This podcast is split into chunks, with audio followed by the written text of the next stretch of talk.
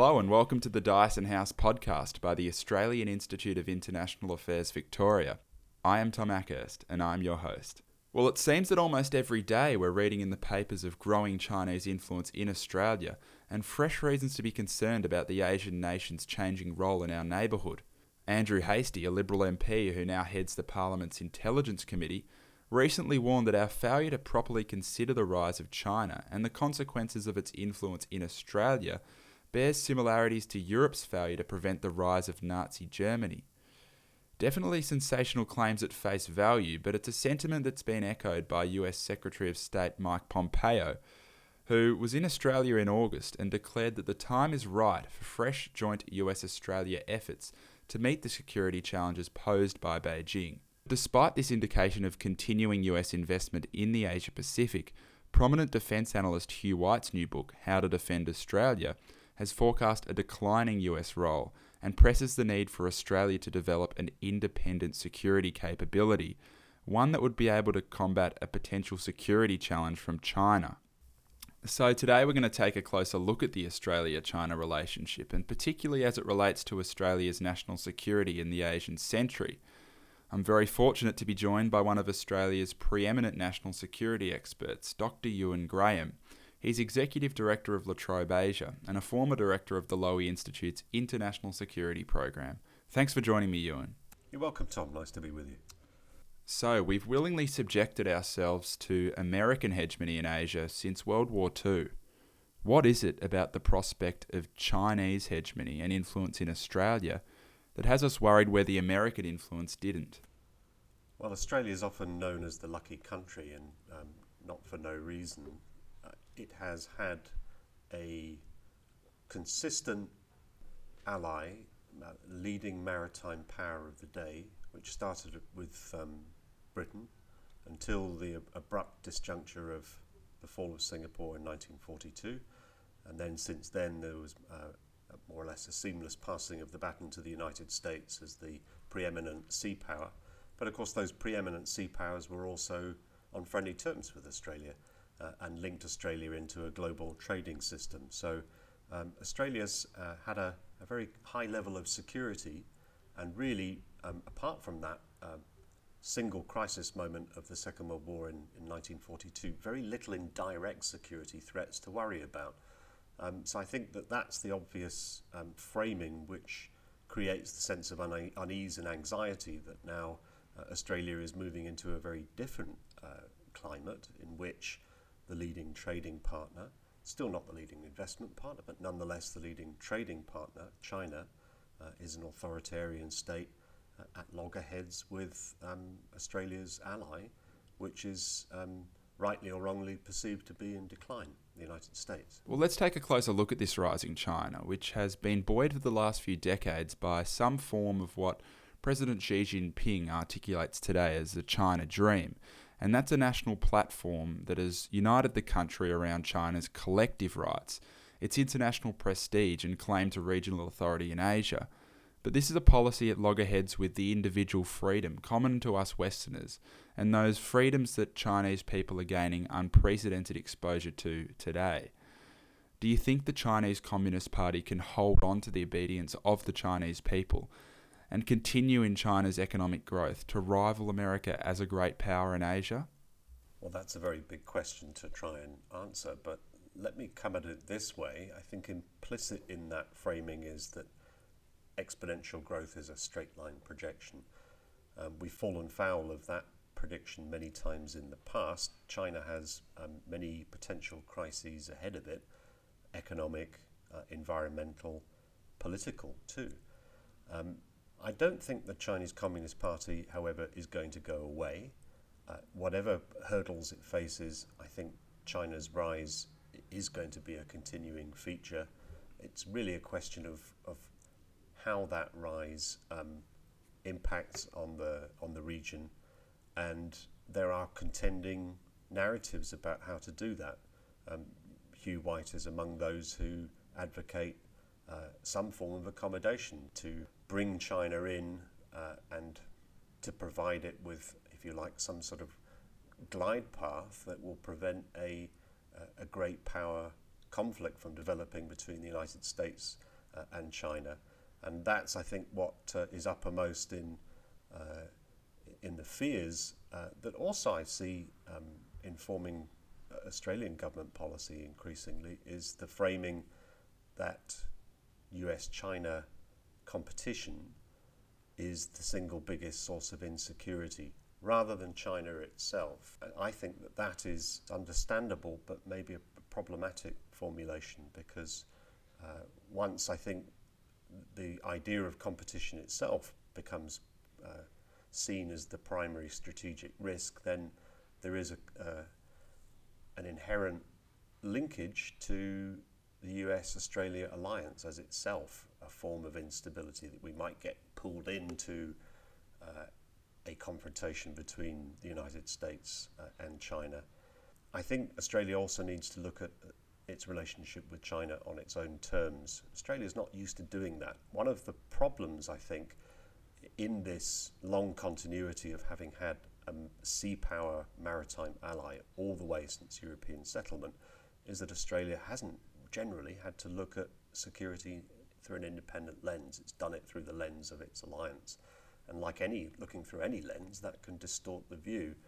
Uh, in some ways, I think Australia's China debate is a reflection of its of its America debate, uh, and the the idea that China, um, to those who are, I think, on the positive end of the spectrum, often see that as a kind of proxy for an independent foreign policy debate, uh, an independent, self-reliant posture that Australia has never fully exercised. Okay, well, we'll touch on the tension between our relationship with America and our relationship with China a bit later, but going back to the um, economic aspect of our relationship with China, Trade Minister Simon Birmingham has just been in Beijing for talks on the 16 nation regional comprehensive economic partnership. And he's been plugging the benefits of the Australia China economic relationship.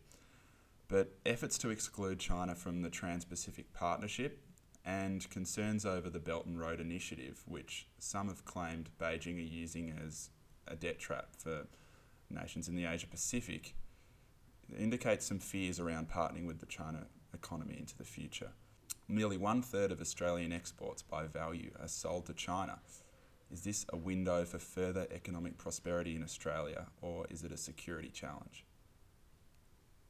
So, one of the reasons I think many people in Australia have a positive view towards China is the very obvious one that uh, alone amongst the OECD countries, Australia has escaped a recession uh, in a generation.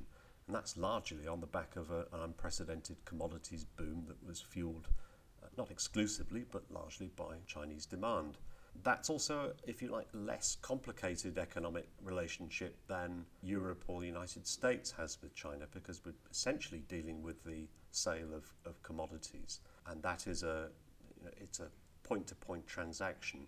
It requires less trust, for example, than if you're dealing with uh, high levels of intellectual property around um, sale of technology.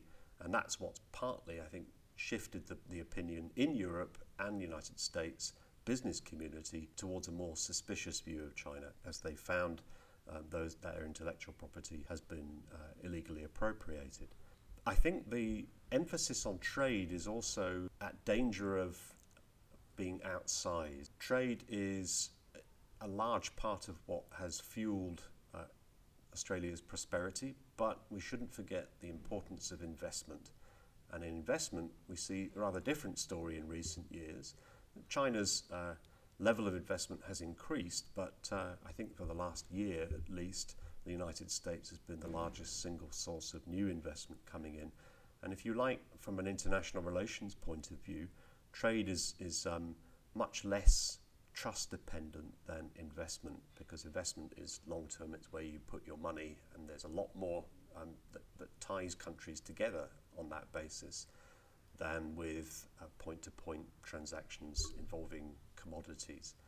Um, there are other elements, of course, to the relationship. Uh, Australia um, provides education service exports. So I work in a, in a university, um, for like the front line of that. That uh, that's been a major um, uh, boon to the Australian economy.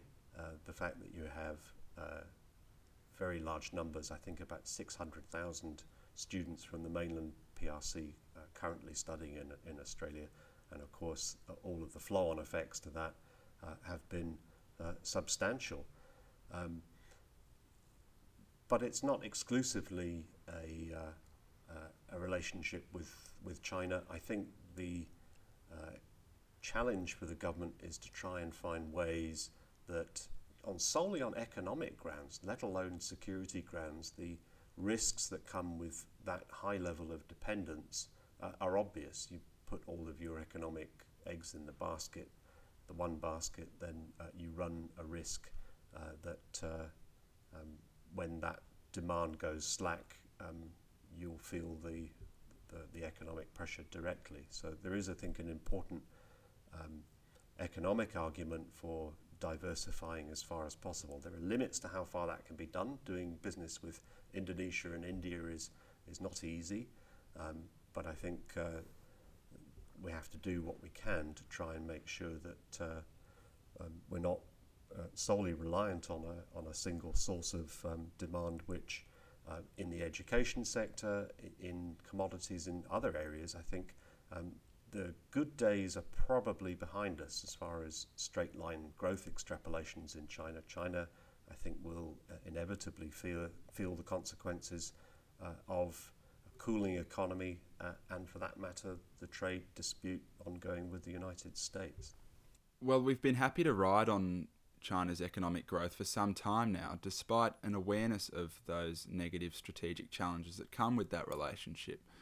So I'm wondering is it only the lens of our American alliance, and in that sense, the impeding confrontation between China and America that has forced us to reevaluate our economic relationship with China?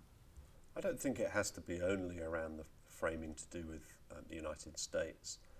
Um, I think the downsides of over reliance on a single market are very clear. They're clear, for example, in the education sector, given the uh, events in University of Queensland, where um, in the last few weeks, where I think it's been um, very graphically demonstrated that uh, unless provisions are made for students to have the safety and freedom to express themselves uh, in a in accordance with a values in a democratic country that there there is a, a potential for blowback um, if the commercial relationship uh, is allowed to, to dominate to the to the point where free speech is imperiled, and that can be felt overtly. It can be felt in more subtle ways uh, if uh, if people start to censor themselves and anticipate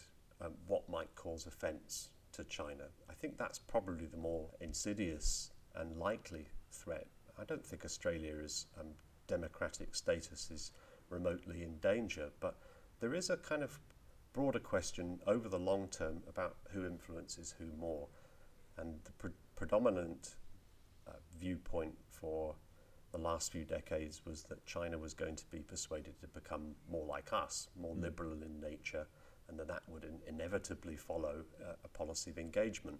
Now I think that really has to be scrutinized uh, in a much more hard way, whether who's doing the influence over whom, and over the long term, um, whether uh, we run the risk of being conditioned to accept so called core interests uh, that are central uh, to the Chinese Communist Party. And that's important to stress that we're not talking about China the country or China the culture, uh, but it is unfortunately um, dominated to a very large extent by the Chinese Communist Party, uh, which uh, effectively has a stranglehold on, on China's um, interests. In this Asian century, with a, a powerful China that's rivaling America's stranglehold in the region, how substantially does that change Australia's strategic interests from a security standpoint? I think the idea that the United States is in some irreversible tailspin and um, is on the verge of withdrawing from the Western Pacific and becoming more isolationist in nature uh, is uh, way overblown.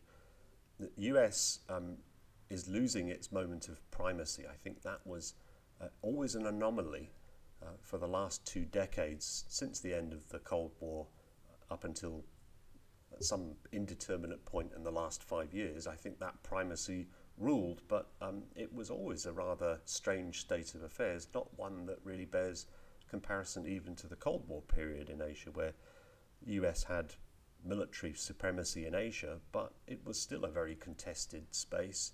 U- US um, got bogged down, um, lost a, a, war in Vietnam, drew one in Korea, uh, and um, very often found itself, I think, its hegemony uh, uh, sharply challenged.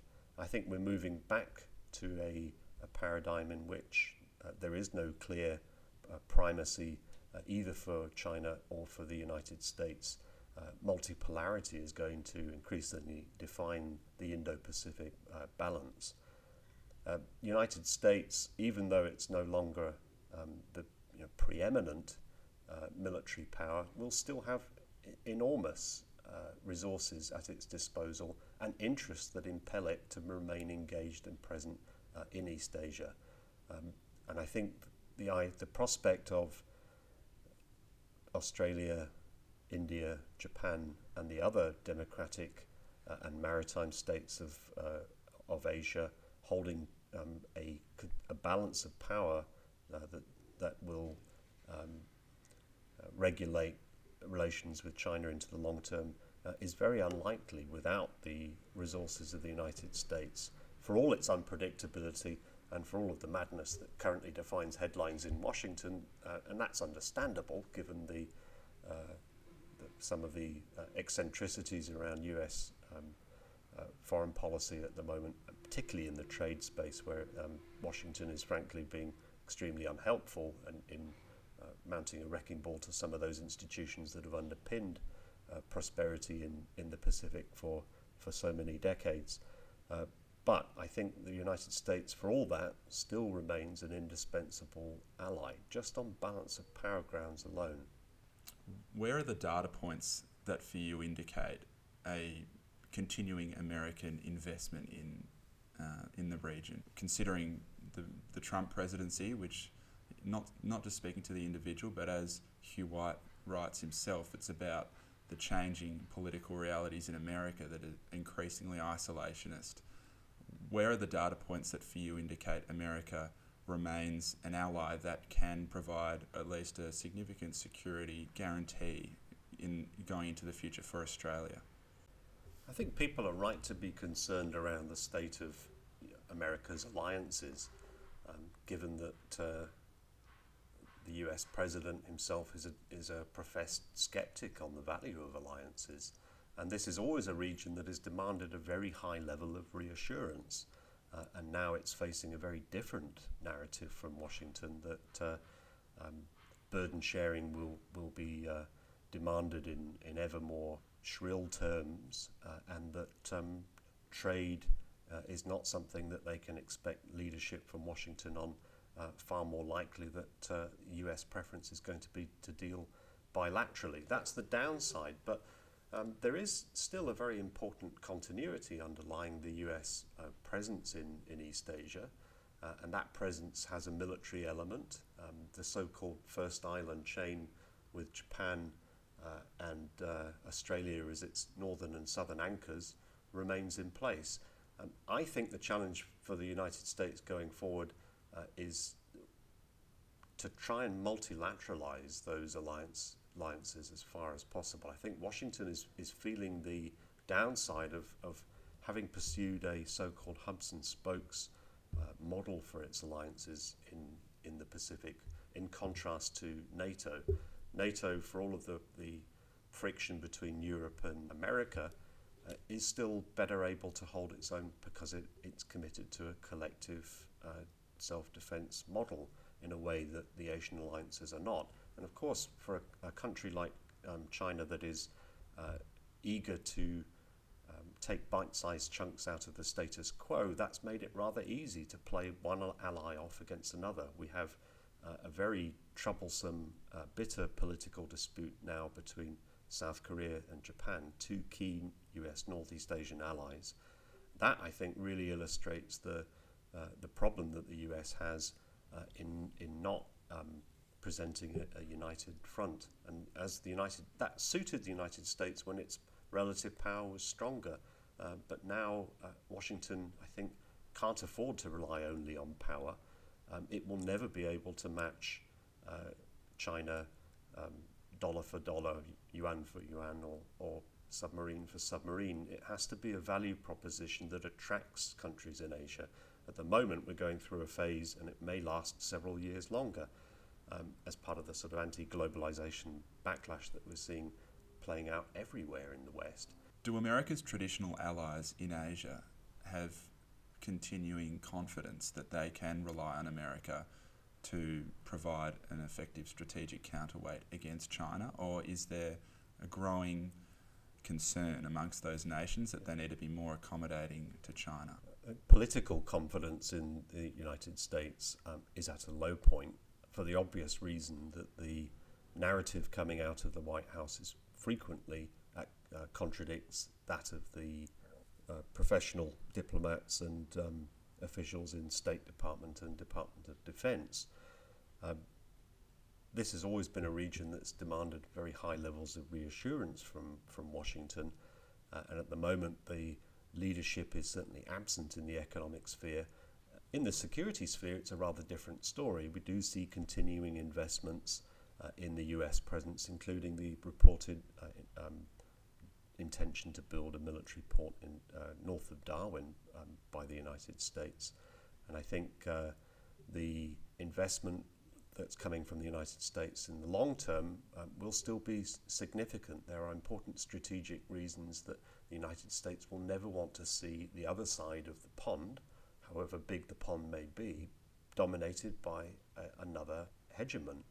Uh, that, I think, is the underlying strategic motivation that will keep the United States engaged. But you asked about the Allies, and I think this there is a glass half full to this uh, angst as well as a glass half empty. That glass half full is it asks a, a serious question that's never really been answered for countries like Australia and Japan uh, and um, South Korea that have all, to varying extents, been prepared to free ride to some extent on US uh, security commitments to the region. And now um, it, it's beholden on them to get their act together, to work with each other, if necessary, to spend more on their defence um, so that that burden is equi- equitably distributed. For all of the shrill rhetoric from President Trump, one area where I think he's been absolutely right is to point out that double standard of uh, the allies really across the world, including the Europeans. In Western countries have by and large had cheap security on a fairly low risk uh, basis. Apart from the entanglements in the Middle East, which have been controversial, countries like Australia have not really had to do um, a great deal in their own regional areas in, in Asia where it counts uh, until recently. So I think um, there's also kind of a, an adjustment that needs to happen.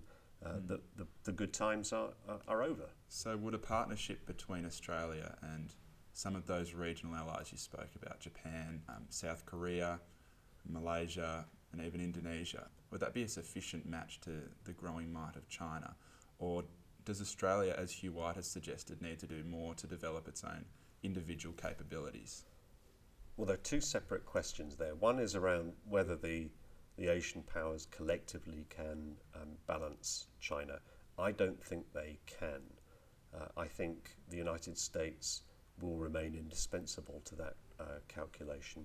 China's power, for all of the challenges that it faces, uh, is of a very different order and dimension to anything that we've seen, uh, certainly uh, in the last um, half century, if not longer, uh, in Asia. It's bigger than the Soviet Union uh, ever was in economic terms, and of course, it, most of its capabilities and intentions will be focused on on this region.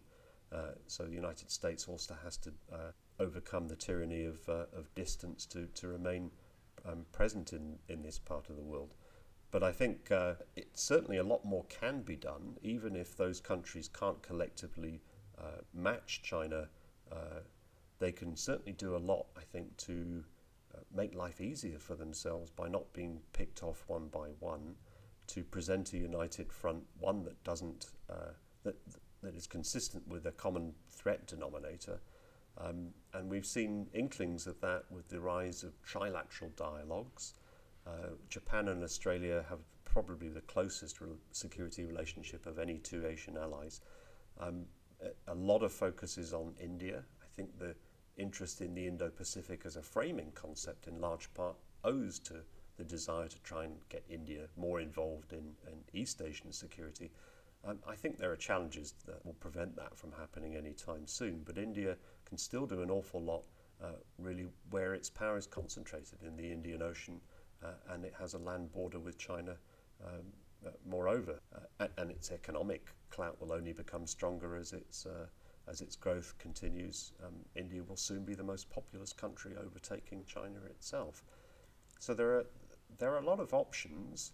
Um, but that, that second question, which is about considering that reality, does Australia need to do more to develop its own individual capabilities? Here's, I think, the biggest um, problematic part in, in Hugh White's thesis. I think it's a uh, very s- big stretch to imagine that, the, that Australia can be truly autonomous in defence in a way that would hold a major power uh, at bay.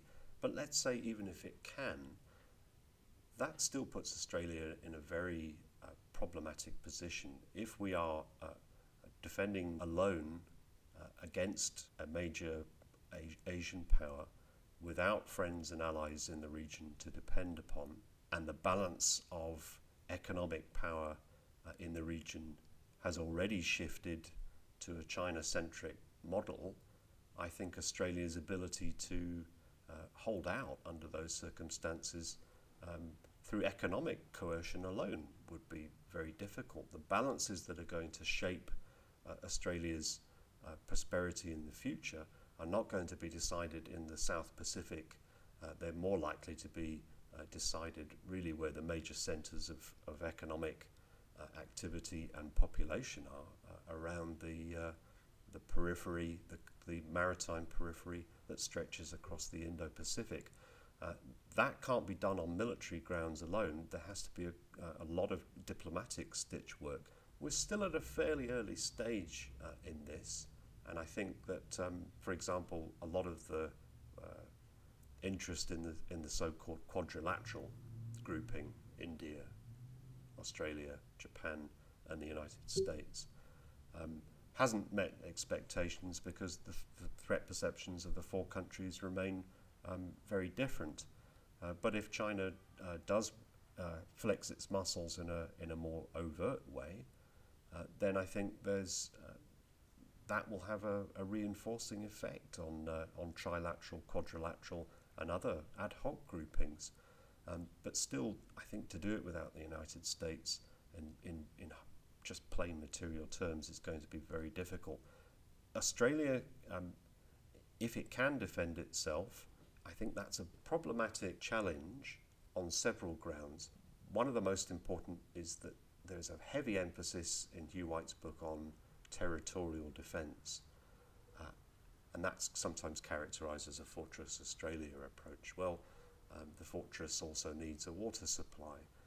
Uh, Australia exists uh, in a, a, trading system, uh, and it's not just trade, it will be crucially dependent on uh, external sources of, of supply for fuel, uh, for spare parts, for, uh, for, for re- reinforcement, um, for all the associated technology. Um, whether Australia can actually hold all that on shore, I think, is, uh, is problematic, which begs another question whether actually there is, if you like, another agenda behind Hugh, Hugh White's proposition that mm. maybe this is all too hard.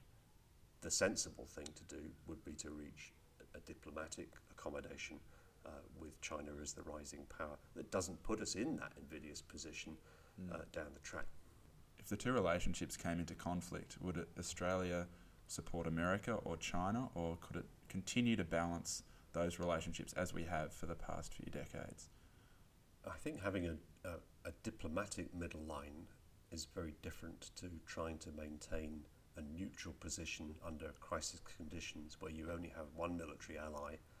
Uh, I think that's not sustainable. If it was a serious crisis uh, and the United States were shedding blood in the Western Pacific, um, it would be extremely difficult and unrealistic to expect that Australia would for long be able to, to stay out of that. Hugh White suggests that our primary threat is in the maritime perimeter and that in order to respond to that threat most effectively, we should somewhat concentrate our, our investment and our spend in those maritime denial capabilities.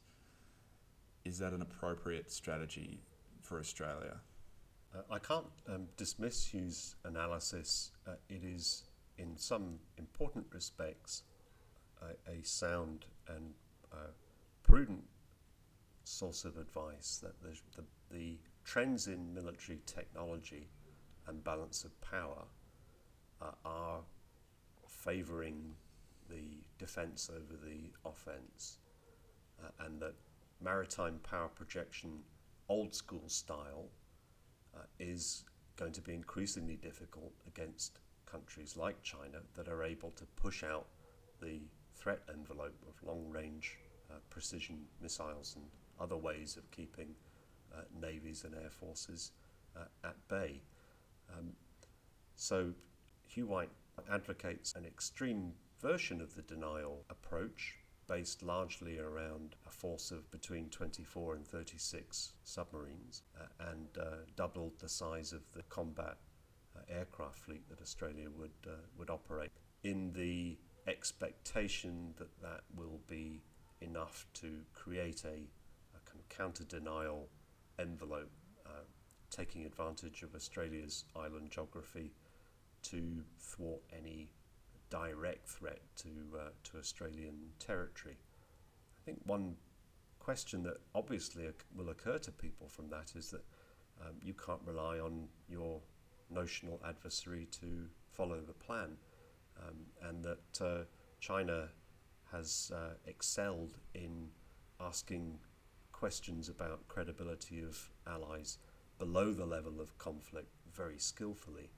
Uh, and if we are in a position, let's say 20 or 30 years down the track, as Hugh predicts, and the United States uh, is no longer credible or present in the Western Pacific for Australia to rely upon, I think it's going to be a lot easier for China to use other coercive levers rather than sending a grand invasion fleet Australia's mm. way uh, to make life difficult and to bring Australia to terms um, either through a, a blockade or cyber attacks or some combination of those kinds of in, uh, of less apocalyptic. Um, which coercion. actually leads into my next question, which is that would it be a mistake to invest heavily in today's technology, considering that pace of change, robotics, artificial intelligence, that may render today's capabilities redundant? I think the submarine is probably a, a safe bet, not because the submarine will act today in the same way in, in 20 years' time. But I think it can be a means to project power that's still going to be very difficult to detect. But I think other aspects of, of um, the force structure that are outlined do have a rather old fashioned feel about them, that it does go beyond platforms, uh, that it's the reliance on the networking technology in defense that increasingly decides how lethal and effective a defence force is. So your, your deterrent capability is not hanging so much on the numbers of platforms. Numbers, of course, have a quality all of its own, but the reliance on networking system of systems type technology uh, means that it's going to be, I think, very difficult for Australia to have a truly autonomous defence in future.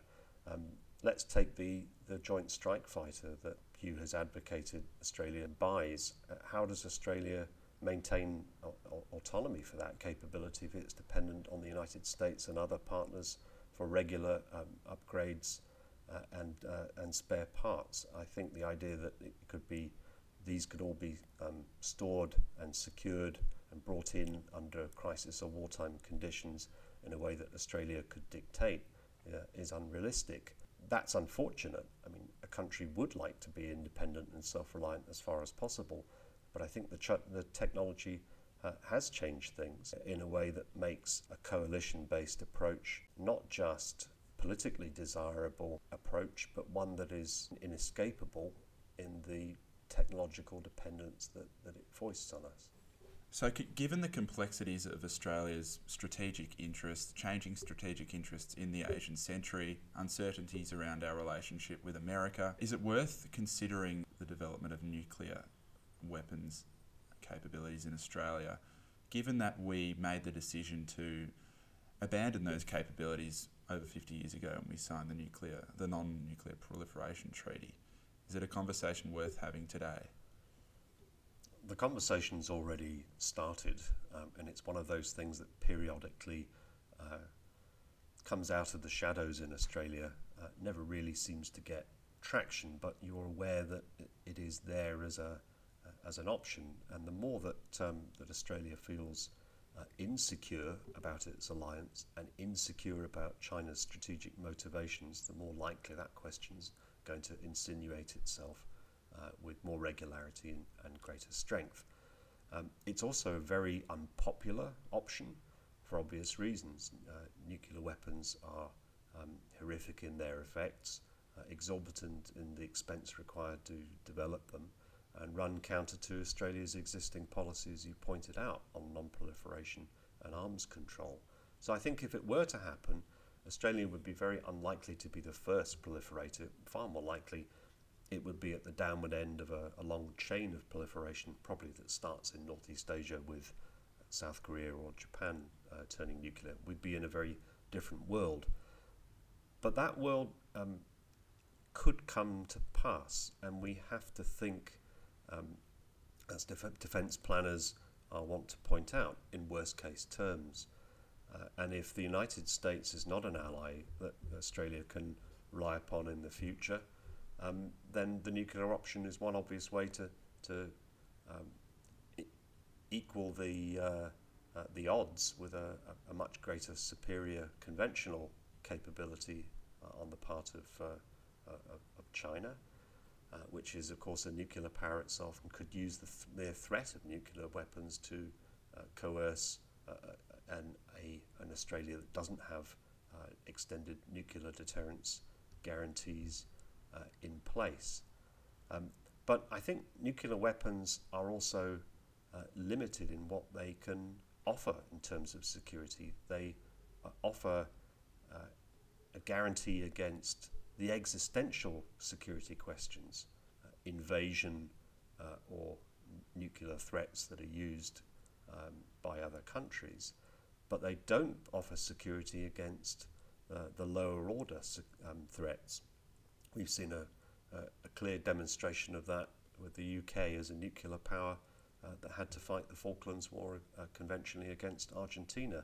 Uh, those nuclear weapons did not deter Argentina from invading the Falklands, and they were not helpful in restoring um, British control over the islands that had to be done through a conventional invasion. So I think the idea that nuclear weapons wave a magic wand take care of one's security and then that you can start to um, uh, run down your conventional defences, that will come back to uh, bite you very, very quickly. Um, it's not an either or proposition, and it's something that I think, uh, given the, the, the huge economic and political and moral costs that come with nuclear weapons, should only be done as a very last case scenario.